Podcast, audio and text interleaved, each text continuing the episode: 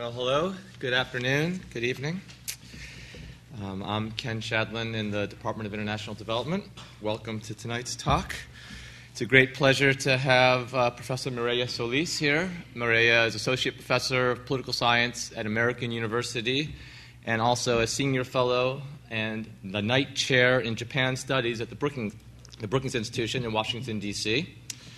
Mireya is one of the foremost scholars on sort of East Asian political economy, um, particularly trade and regional integration in the Asia Pacific region.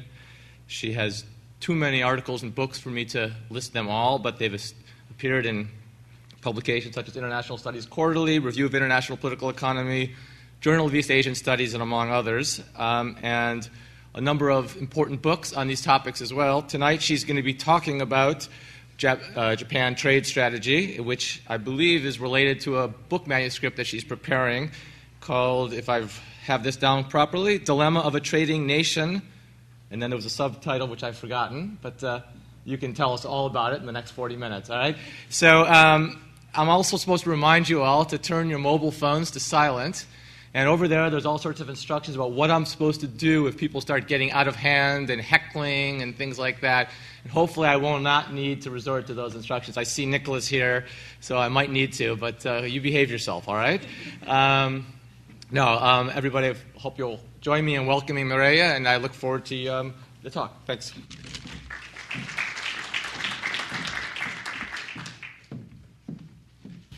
Uh, thank you very much, Ken, for that very generous uh, introduction. And good evening, everybody. It's a pleasure um, to be here. Um, I haven't been in London for quite, quite a long time, so it's always nice uh, to come this way and to address a different audience and to try my ideas and see what reaction I get. Pro- hopefully, it will not be the heckling uh, type of reaction, but it would be wonderful to have a very good uh, discussion at the end of the presentation. Um, what I'm going to present today, and I hope that everybody can hear me, is really work in progress, and that's why I think I would benefit from uh, your uh, comments and suggestions. And uh, let me tell you a little bit about what is the main uh, proposition of this book and of the presentation I'm going to make uh, today. And uh, I would like to start by saying that these are really interesting times in the world of international trade. For a long time now, we know that the WTO has been unable to wrap up the Doha round. Just last week in Geneva, we did not have good news that it would be possible to have something very meaningful when the trade ministers meet in Bali. And because the Doha round has not moved, we now know, of course, that countries have resorted to the negotiation of bilateral trade agreements. We have three, four hundred of such agreements. For the most part, they were small trade agreements. But things have changed rapidly because what we are now witnessing actually is the emergence of what we call mega trade agreements. These are very large trading groupings that represent, say, 40% of world output. I'm talking about the Trans Pacific Partnership Initiative that puts together 12 countries in the Asia uh, Pacific region. Or the agreement that the United States is negotiating with the European Union, which represents 45% of world GDP. So people pay attention. In East Asia, there are initiatives, for example, the one led by China, the Regional Comprehensive Economic Partnership. And there's also a negotiation between Japan, China, and South Korea, the three largest Northeast Asian economies, finally trying to come together in a negotiation. So things are changing rapidly. And even within the WTO, there are very important initiatives. For example, the negotiation of a plurilateral agreement on services. And this is very interesting because it signals the possibility that, that the WTO may go in the direction of a critical mass approach. That is, there could be agreements that some countries sign on to, but others do not. And that actually represents a major challenge to the founding principle of the WTO, the most favored nation. So there is a lot of things going on on the trade agenda today. At the same time, if you look at what's going on within these countries, I would make the case that trade has become an ever more polarizing issue. I used to think that it couldn't get more heated than this. And actually, I find myself thinking that the good old times, there's nothing like the controversies that I'm facing now every day when I make my case about trade agreements. And I think that, you know, uh, many people are actually pinning more of their hopes on trade policy. The expectations are higher. because many of these countries have recently experienced austerity, and therefore they think that trade can offer an off the budget source of growth. That trade can actually offer that uh, promised lever to try to move forward with structural reforms to kickstart slow growing economies. So we expect trade to do more. But we also blame trade policy for more of our problems and tribulations.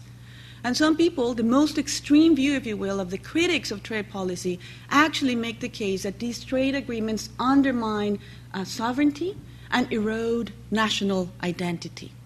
So the politics are indeed very heated. But what I think is really interesting is that the trade agenda, growingly complex. The trade debates, even ever more heated. And yet, when you look at what us academics are doing in terms of coming up with models on the domestic politics, politics of trade, I would make the case that there's not a lot new out there.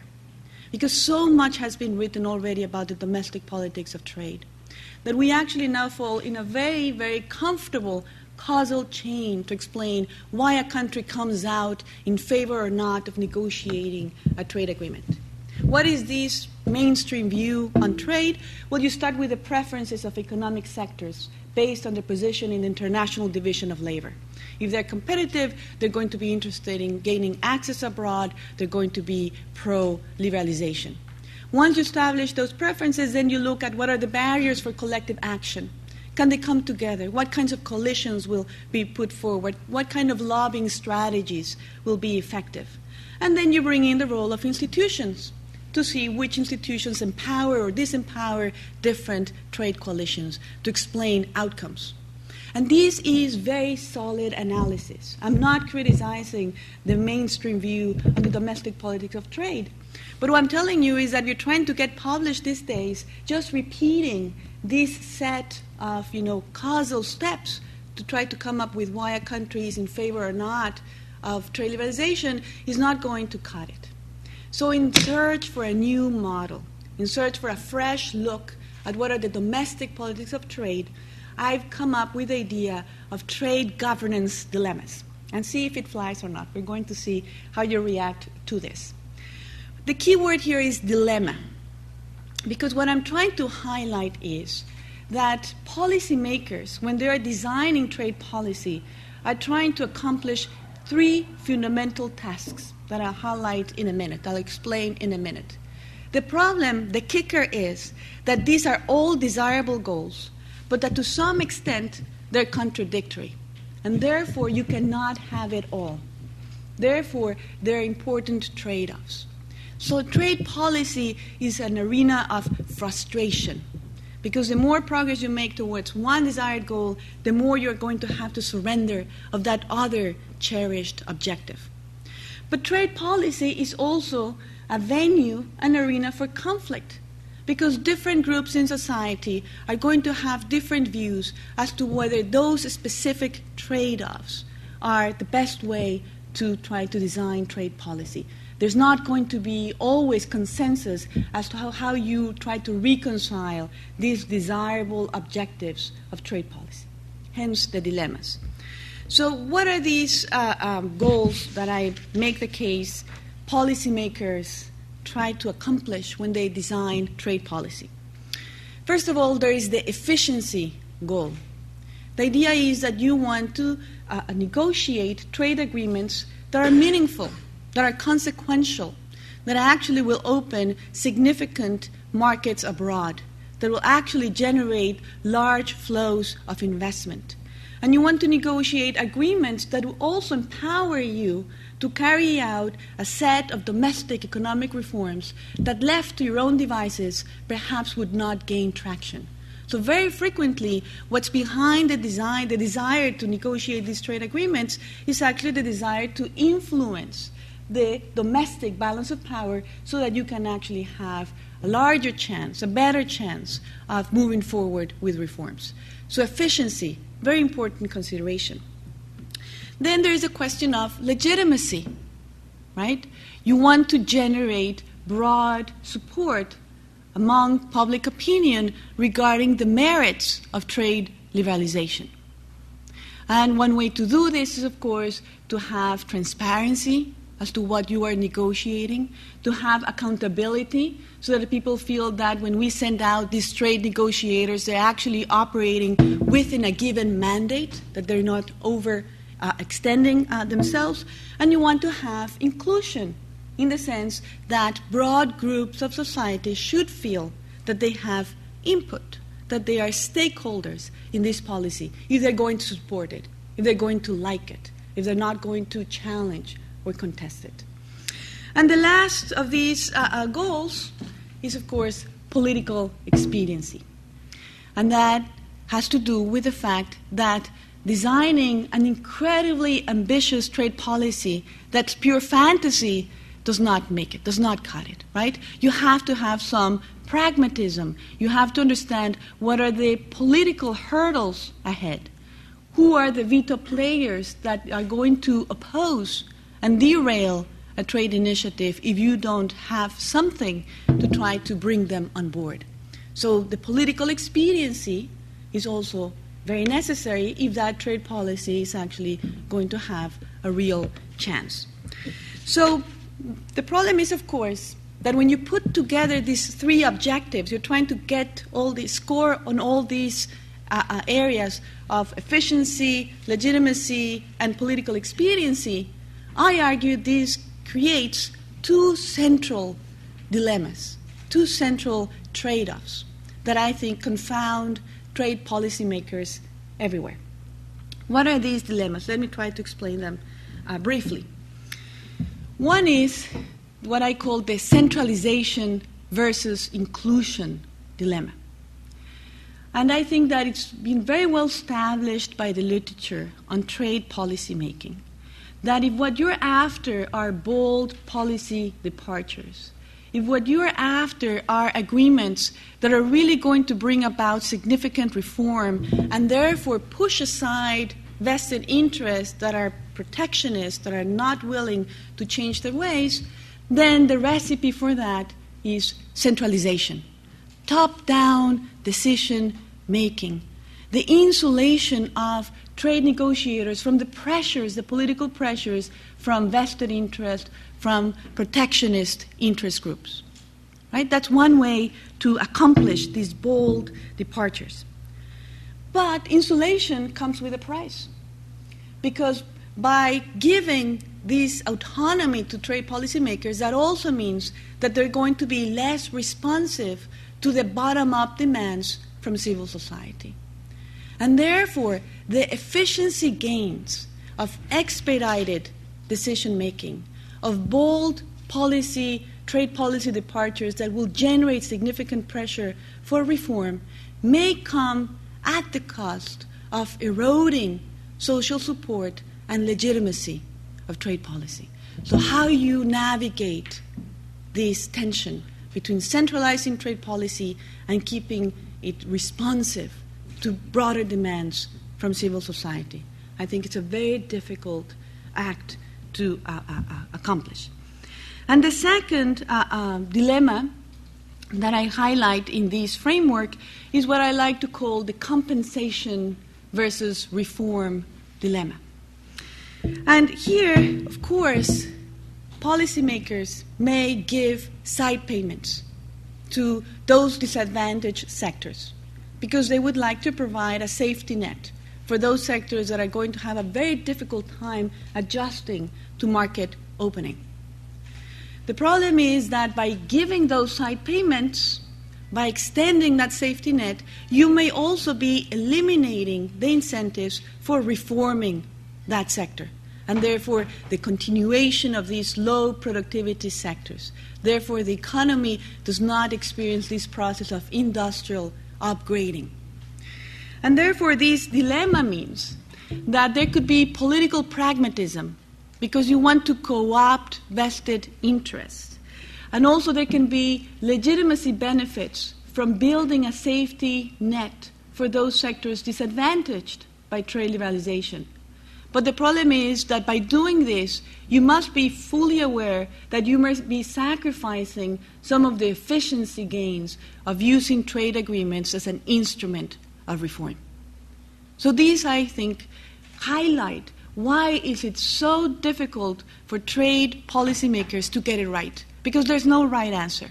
Because when you try to do one thing, you're sacrificing another desirable thing.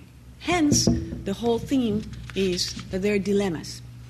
And what I do with this then is to try to uh, show how national choices on how to navigate these dilemmas have very real impacts on outcomes, on how a country negotiates trade agreements. And even though the title of the talk was actually just Japan, I decided to uh, make a comparison between Japan and South Korea because I think that that highlights, makes it more clear how different has been the choice of Japan and South Korea and how different have been the outcomes because they navigated the dilemmas uh, so differently. Now, let me start this comparison by talking about the time before Japan actually entered the Trans Pacific Partnership uh, uh, Trade Agreement. Japan just joined this agreement last March. It participated in the first round in July. So, Japan is a newcomer to this very important trade agreement. But it has had tremendous repercussions on how Japan has now uh, uh, fashioned, designed its trade agreements, and how Korea also has uh, responded to that. So I'm going to divide this comparison, you know, by looking at the time before Japan joined the TPP and then after uh, uh, Japan joined the Trans-Pacific um, Partnership. I know we have some uh, former or still current Japanese bureaucrats in the audience. Let me start showing you this slide because this was a slide that for a long time was very painful for Japanese officials to look at. Why? Because what this slide shows is how much have uh, these trade agreements really done in terms of opening preferentially markets abroad. It looks at the export share covered by the trade agreements that different countries have negotiated. And as you can see, I don't know if I have, I have a, a way to highlight, but you can see that South Korea is way ahead of Japan. South Korea had negotiated agreements that covered a third of its exports, whereas Japan had negotiated 13 agreements that covered 19% of its exports. You do the math. These are numerous agreements that accomplish, in terms of export share, very little. So, very busy negotiation of negotiating multiple agreements, lots of investments of bureaucratic resources. Many years go by, and this is 10 years, a decade of negotiating trade agreements, and this is what Japan has to show for. So, clearly, Japan was not keeping up with uh, South Korea. Another way in which Japan was not looking particularly good is when you actually focus on the quality of these trade agreements and you look at the degree of ambition of these trade agreements. What this table does is that it shows you the uh, liberalization ratio. What it means basically is how many tariffs will be eliminated 10 years after the agreement enters into force. Now, probably you've taken courses on international trade, and you know that the WTO actually does not have very sound rules to guarantee the quality of trade agreements and has very broad language. Article 24 just saying that trade agreements should liberalize substantially all trade. Substantially never clearly defined, but trade policymakers around the world have come up with the notion that a trade agreement that matters should at least eliminate 90% of the tariffs in that 10 year period. And that's what you see in that dotted line that I added there. That is what I call the WTO standard. In this corner, you can see how Korea's trade agreements with the United States and with the European Union score. And they, Korea actually, South Korea actually does very well. High liberalization ratios in the order of 97%, 98%. That's very impressive. Now, if you look at what Japan has done, had done so far, very different story. Because what I'm telling you is that in every trade agreement that Japan had negotiated prior to joining the Trans Pacific Partnership, Japan failed the WTO test. Japan was not able to break through that 90% uh, uh, uh, guideline. And it's not hard to know why this was the case. Agriculture, right? Agriculture is difficult for both countries. Korean agriculture is not competitive either. It also has the same problems of low scale production and aging of the farmers, and has been, of course, the one sector that South Korea has protected the most. And yet, the paths of South Korea and Japan began to diverge very clearly, as you can see from this table. What this table does is that it shows you, just looking at the agricultural tariff lines, how many of these tariffs were set aside as outright exclusions or where there's a postponement of the negotiation, basically, where they were not going to open the market in those commodities. What is interesting to note, I think, is that South Korea actually in the beginning doesn't look that different from Japan, still excluding significant amounts of agricultural commodities. And I think it's actually quite striking the agreement with the uh, EFTA, where 63% of all agricultural lines are off limits, the European Free Trade Association. And what really marks the transition point for Korea is a negotiation with the United States. Because South Korea went from an extensive protection of agriculture to redefining its core defensive interest to rice and rice alone. That is the most important commodity, and the same is for Japan. But what South Korea has been able to do is to say, this is the one we're not giving up.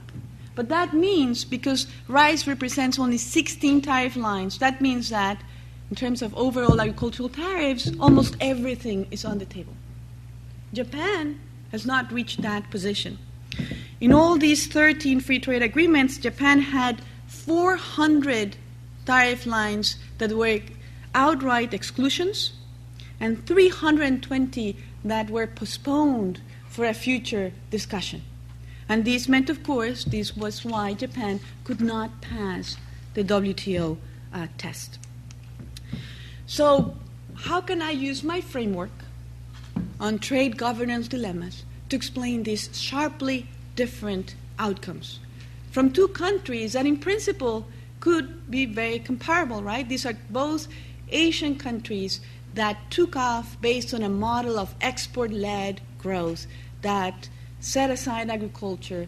These were countries that were hardcore core multilateralist and at the same time began to negotiate preferential trade agreements. And these were countries that took that decision of negotiating free trade agreements because they were responding to the same uh, uh, structural forces the uh, stagnation of the WTO, the proliferation of free trade agreements elsewhere in the world that created concerns about discrimination. So it's a nice, neat experiment, if you will, because these were countries that were in many ways coming from the same point. There were other differences that we can discuss later. But in terms of these elements, they looked alike, and yet they were behaving so differently. So uh, this is how I try to explain it by using these uh, trade governance dilemma notion. So uh, let me start by looking at uh, South Korea with the centralization versus inclusion uh, dilemma. And the idea here is, of course, that South Korea has always been more of a top down nation. It has a presidential system. The uh, South Korean president uh, has tremendous power, and it uses it effectively. And it controls very much the legislative agenda and is very much free to organize and reorganize bureaucratic structures in order to accomplish uh, uh, uh goals in order to implement policies. So, what happened in South Korea in 1998 is that the uh, President Kim decided that in order to promote structural reforms on the heels of the Asian financial crisis, it was very important to revamp the economic model, and free trade agreements were going to be an important component of this. And he decided to reorganize, restructure the bureaucracy, and concentrate trade negotiation authority in the Ministry of Foreign Affairs and Trade. So you take the trade uh, uh, negotiation authority out of the hands of the line ministry, the commerce ministry, that's more in touch with you know domestic interests, and you give it to the diplomats, to the elite officials who are also thinking about trade policy, not just economically, but from the point of view of geopolitics. And you give them tremendous political cover, and you give them mandate to negotiate extensive trade agreements at the table. Uh, and you create also efficient coordination mechanisms to avoid inter-bureaucratic fighting. Now, pro- of course, this generated bold policy departures. And Korea then, in a few years, actually began to negotiate very actively, and in 2006 announced, and it came really as a surprise for most of the Korean population, that they were going to negotiate with the United States, and they had already agreed to very important preconditions to do so regarding a screen quota, regarding beef imports, very sensitive issues in South Korea. And this could only be done because you have this top down decision making uh, system in place. The problem is, of course, and the reaction comes on the inclusion side of things. And South Korea has very politicized trade discussions. South Korea has periodic ratification crises. There's been a lot of discussion as to whether it's important to rebalance or not the balance of power between the executive and the National Assembly because the uh, uh, uh, legislators feel marginalized. They only come and vote on an agreement, but they're not briefed during the negotiations. This is a theme actually that seems to be very common. This is a very, very urgent debate, for example, that's taking place today in the United States. What should be the right balance between the executive and the legislative? In South Korea, it has been tilted in one direction, and therefore there has been backlash. And therefore, for example, the first agreement that South Korea signed was with Chile. Chile represents almost nothing in terms of exports or imports for South Korea, and yet it generated tremendous political difficulties. It took four times to get that agreement ratified because simply the votes were not there.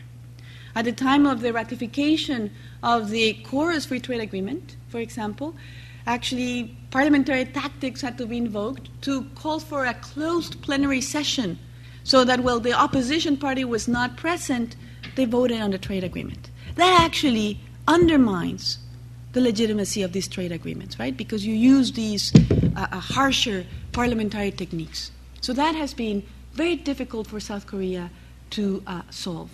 And there have been a lot of protests in the streets. We're talking about a mobilized population. 300 or so organizations that formed to oppose the agreement with the United States. Hundreds, thousands of people on the streets to protest against the agreement with the United States. And for example, with, when President Lee announced in 2008 that he was going to open uh, imports of beef from the United States in order to facilitate the free trade agreement, you had the so called candlelight uh, protests. So people just going on the streets en masse. That's the kind of politics, trade politics, that you get in South Korea. Very difficult uh, uh, uh, to navigate. Now compare that to what has happened in Japan. If South Korea was top down, Japan was the land of fragmented policymaking. Every single characteristic that I can think of that would generate policy immobilism, gridlock, present in Japan. Let me give you a sense of why so challenging in Japan to come up with bold initiatives. Why Japan was sort of sitting on the sidelines and not negotiating really consequential trade agreements. First of all, Japan has been, in the past, characterized by weak prime ministerial leadership. The prime minister in Japan, in terms of policymaking, was overshadowed by the bureaucracy and by the ruling party, which both actually came up with most of the policies laterally without having that top down effect. The prime minister also was very much marginalized in many cases because of deep divisions within his own party. And frequently in Japan, the worst enemy of the prime minister was not in the opposition camp, but actually was within his own party, trying to torpedo almost all his initiatives. Japan also, until recently, six long years of what they called the twisted diet, which means uh, uh, gridlock in the legislation, because the different chambers are controlled by different parties. And therefore, it's about stopping what the ruling party could do. And then you had the revolving door of prime ministers, one prime minister a year. Who can actually plot consequential long term policies when you're actually feeling that you're about to go out? The prime ministers in Japan have had a very short honeymoon period with the public. And the phenomenon was that as soon as they were elected, a few weeks down the road, their opinion, their, their public support rates were now downward, and that meant that they could not command the allegiance of their own party members. So, you know, this does not facilitate any real reform effort. Now, in Japan, there was also the desire to use these trade agreements as an instrument of reform. And there was also the desire to try to centralize decision making. And there were some efforts to give more powers to the cabinet office. And different prime ministers in Japan at certain points said, we are go-, different ones said, I am going to be the control tower. I'm going to be acting as the free trade agreement minister. I'm going to make sure that this receives high priority. But in fact, none of these materialized. All of these prime ministers were first and foremost concerned with their domestic agenda. So, for example, Prime Minister Koizumi, I don't know how many of you are familiar with him, but he is considered to be one of the more reformist, strongest prime ministers in Japan. But he was concerned with postal privatization. He was not looking at the trade agreements as a central area.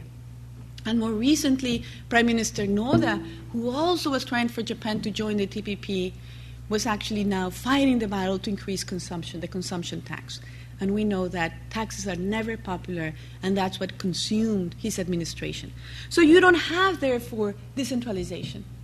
Japan is a land also of bureaucratic, uh, legendary bureaucratic sectionalism. And therefore, Japan becomes a land of iron triangles, where you have the agricultural sub government that basically stops on its tracks any attempt to really undermine the core institutions of protection and subsidization of agriculture. That's why you have Japan that stays below that dotted line. That's why you have Japan negotiating only with small trading partners. Because you could never have the institutional configuration to go beyond that. But it also means that because the trade agreements are actually not going to shake up anybody, it also means that the politics of it are more muted. And the ratification of these trade agreements in Japan have not been major political events by any means. You did have the mobilization of the farmers, and the farmers are uh, the agricultural cooperatives. I should clarify because it's separate from, not exactly the same as the farmers. They are very, very adept uh, lobbyists, and they did turn out you know, their members to protest these agreements, but it's not these across the board, you know, across society mobilization to oppose a trade agreement the way in which you had in uh, South Korea. How does compensation versus reform uh, uh, uh look? Well, in South Korea, actually, from the get go, it was important for the government, in order to get these agreements ratified in the National Assembly, to compensate side payments, subsidies, right and left to the farmers. And this became an entrenched practice. In every trade agreement, money had to be set aside to compensate the farmers. And in the beginning, to be quite frank, the problem with these subsidies was that they were just handouts, that they had no, uh, uh, they were not designed in any way in which it would facilitate, you know, the growth of larger scale production, the growth of full time farmers, the exit of the uh, aging farmers. There was no reform component to the subsidies. And these subsidies have grown in time. In the negotiation with the United States, actually, we saw some improvement in trying to have some reform built into the way in which you subsidize the farmers. And therefore, for the first time, you know, most of the money was not going to be given as just cash handouts, but was going to be allocated to try to promote efficiency, productivity, to give it only to full time farmers, and to give incentives for old farmers to sell their plots and exit agriculture so that the new farmers could come in and operate in larger uh, uh, uh plots. Now, so this is what uh, uh, uh, happened in South Korea, and it's also true that all this compensation has not really eliminated the contestation that takes place every time that South Korea negotiates a trade agreement. So the problem with the subsidies is that little reform and actually little appeasement of the opponents. But the subsidies have now become a very well developed, entrenched practice of how South Korea deals with the domestic opposition to trade agreements. Now, Japan. What's really interesting about the Japan compensation versus reform uh, story is that Japan is the land of compensation. Political scientists that have looked at Japan have always alluded to how important money politics is, pork barrel uh, politics, and how different low productivity sectors have received compensation from the government. What's really striking is that when the government decided to negotiate free trade agreements, despite the fact that side payments are a common fact of life, of political life in Japan, they said no. We will not give subsidies to the farmers. And, you know, in interviews asking, I was kind of perplexed why you decide to be a purist this time. And they, the arguments they made were as follows. First of all, there had been a significant backlash at the time of the Uruguay round, because that was the first time ever that Japan made some concessions to open the market in rice. And the government had given this balloon, huge payment to the farmers that had been much criticized because it actually did nothing to reform agriculture and went mostly to pork barrel, to construction companies, and land works. So they didn't want a repeat of that. They also felt that if they gave compensation for one trade agreement, they would chain themselves to compensate for every single agreement afterward.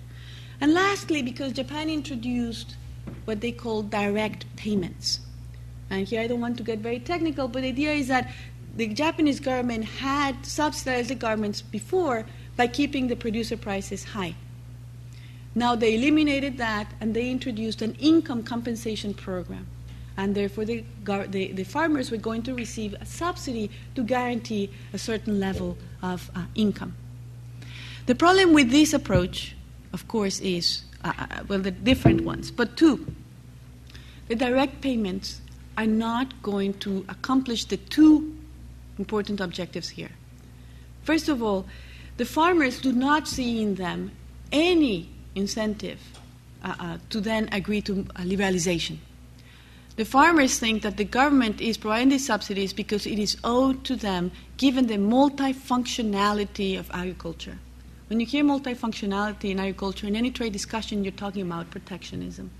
But basically, the idea is that because agriculture provides these other benefits environmental conservation, the preservation of uh, cultural traditions, and so forth that it's right that the government provides, set aside these funds for the farmers.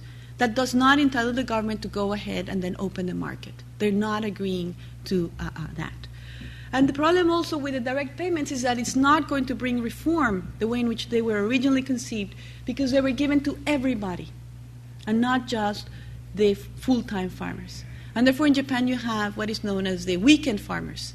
That is people that keep tiny plots of land that you know most of their income comes from actually working at a company, but where they are st- uh, uh, sticking to holding the land because there's no incentive to give it up because actually then you get compensated, and therefore this becomes a self-perpetuating, very negative um, cycle.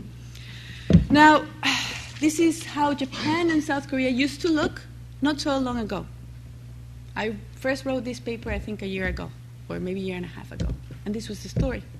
Now things have changed dramatically. And they have changed because Japan decided, after thinking for two years, because it does not have the top down uh, decision making capable of moving swiftly, decided to join the Trans Pacific uh, Partnership.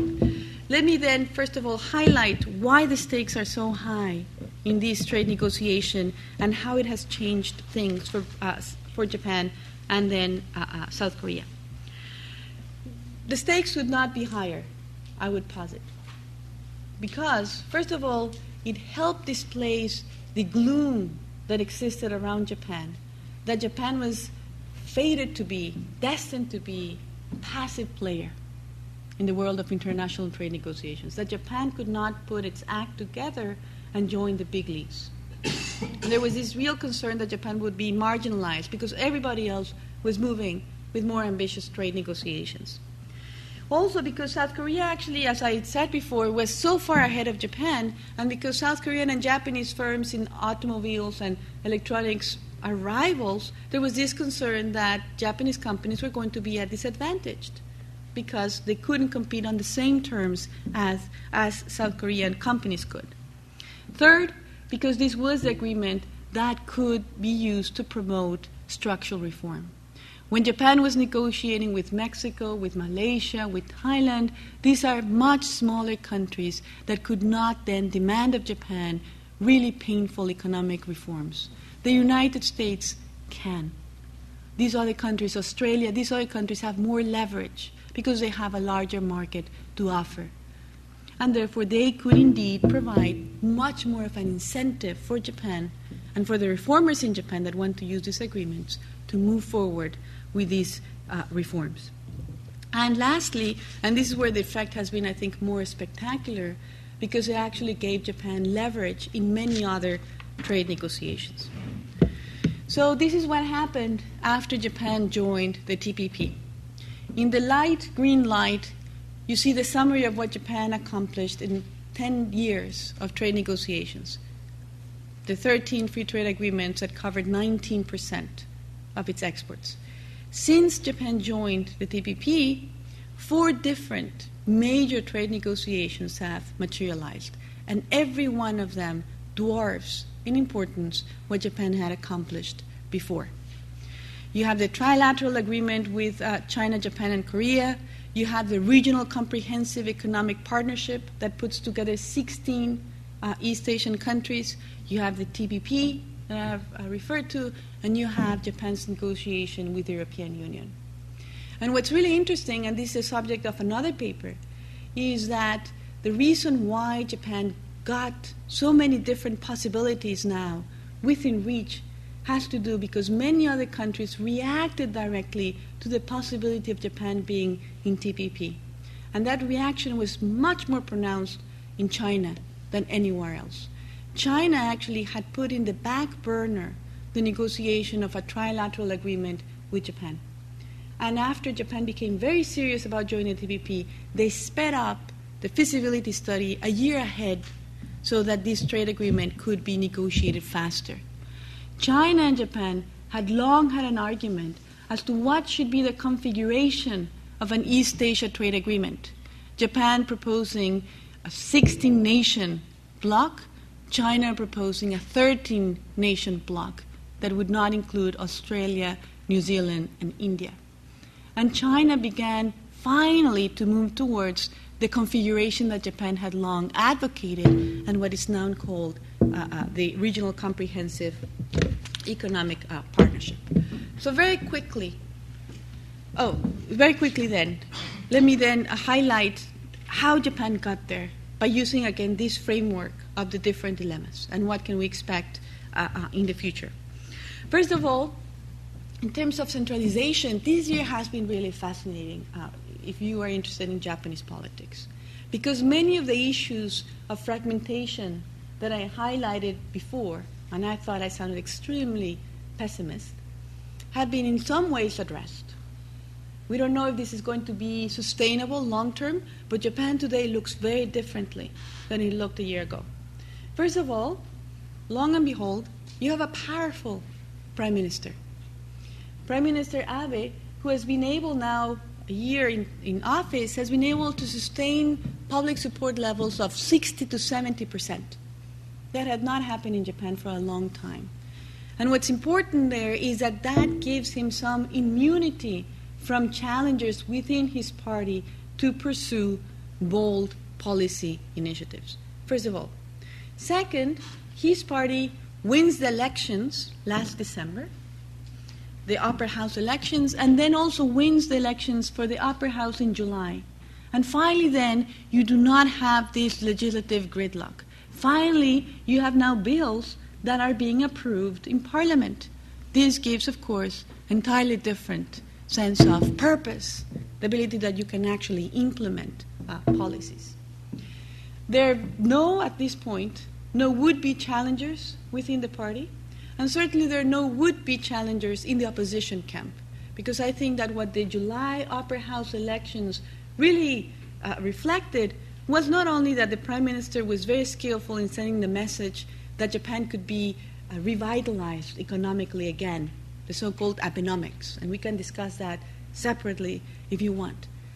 But, but also, it reflected the implosion of opposition parties in Japan for different reasons, and again, we can discuss. The point being that the prime minister in Japan, for the first time in six years or perhaps even longer, looks capable of doing something. And one of his first initiatives was actually to get Japan to join the Trans Pacific uh, Partnership. They've also revamped the way in which they negotiate trade agreements by creating a so called TPP team of elite bureaucrats who respond to the cabinet, to uh, the Minister Amari, who is also in charge of economic revitalization. So you have a much more explicit articulation that these trade agreements are now part of these structural reforms that are on the table. In Japan, this Abenomics program is described as three arrows. The third arrow is structural reform. Some people are saying that the trade agreement might actually be the fourth arrow. So finally, you begin to see this link between opening and reform in a much more compelling way than ever before. And more interestingly, we see now that with decentralization, the most powerful lobby group in Japan opposing trade agreements has been pushed aside. I'm talking about the agricultural cooperatives. And what was really interesting to see is that once the ruling party, the Liberal Democratic Party, had to go with the Prime Minister and endorse the uh, uh, membership in the TPP, that left isolated the agricultural lobby, and they could not find any opposition party capable of a national projection that could challenge the prime minister. And therefore, they're stuck with the LDP, and we're finally beginning to see some vulnerabilities in their lobbying uh, capabilities. Now, it could be, it could very well be, according to my model, that because Japan is more centralized, these issues of inclusion are going to become uh, uh, more important, or exclusion, actually. And the TPP actually, let me just very quickly show you this transparency. The TPP could actually begin to generate more discomfort among some sectors in Japanese society. This has not happened yet. Still, public opinion still is in favor of TPP, but the debate has shifted. And you know, I just wanted to show you this to try to make it a little lighter. Some of these battle for the uh, uh, public opinion that is taking place in Japan, and you know, following uh, Japanese tradition of manga, it happens through these uh, uh, uh, anime or through these illustrations. So basically, what you have here is the pro uh, uh, uh, liberalization view. This comes from the Peak Business Association in Japan where they're arguing that if Japan were not to be in TPP, this would actually promote the hollowing out of the Japanese economy. And that's why you, what you see there with little wings is the factories, the money, the managerial know how, everything leaving Japan. Because Japan becomes a land that cannot sustain competitive production. There are different factors in there. Not all of it is a trade agreement, but a trade agreement is a major one and while Japan is struggling, it's interesting to, to note that they have these, uh, the rest of the world uh, happily joining hands, and Japan is marginalized. So that's how they pitched the not being part of TPP.